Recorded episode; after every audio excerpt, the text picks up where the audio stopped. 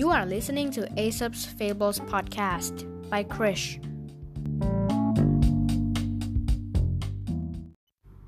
ตอนที่ 51 กากับหอยกาบ กาตัวหนึ่งบินร่อนหาอาหารแถบฝั่งทะเล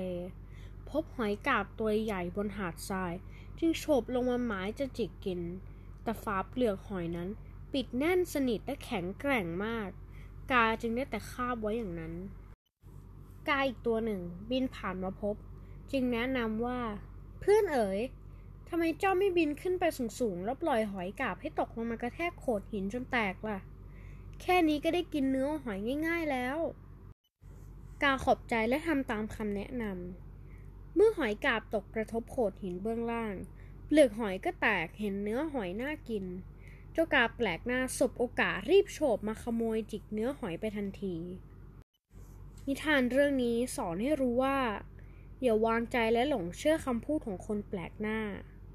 เพื่อนๆก็เหมือนกันนะครับ มีคนแปลกหน้าเข้ามาทักทายหรือแนะนำให้เราทำอะไร อย่าหลงเชื่อนะครับ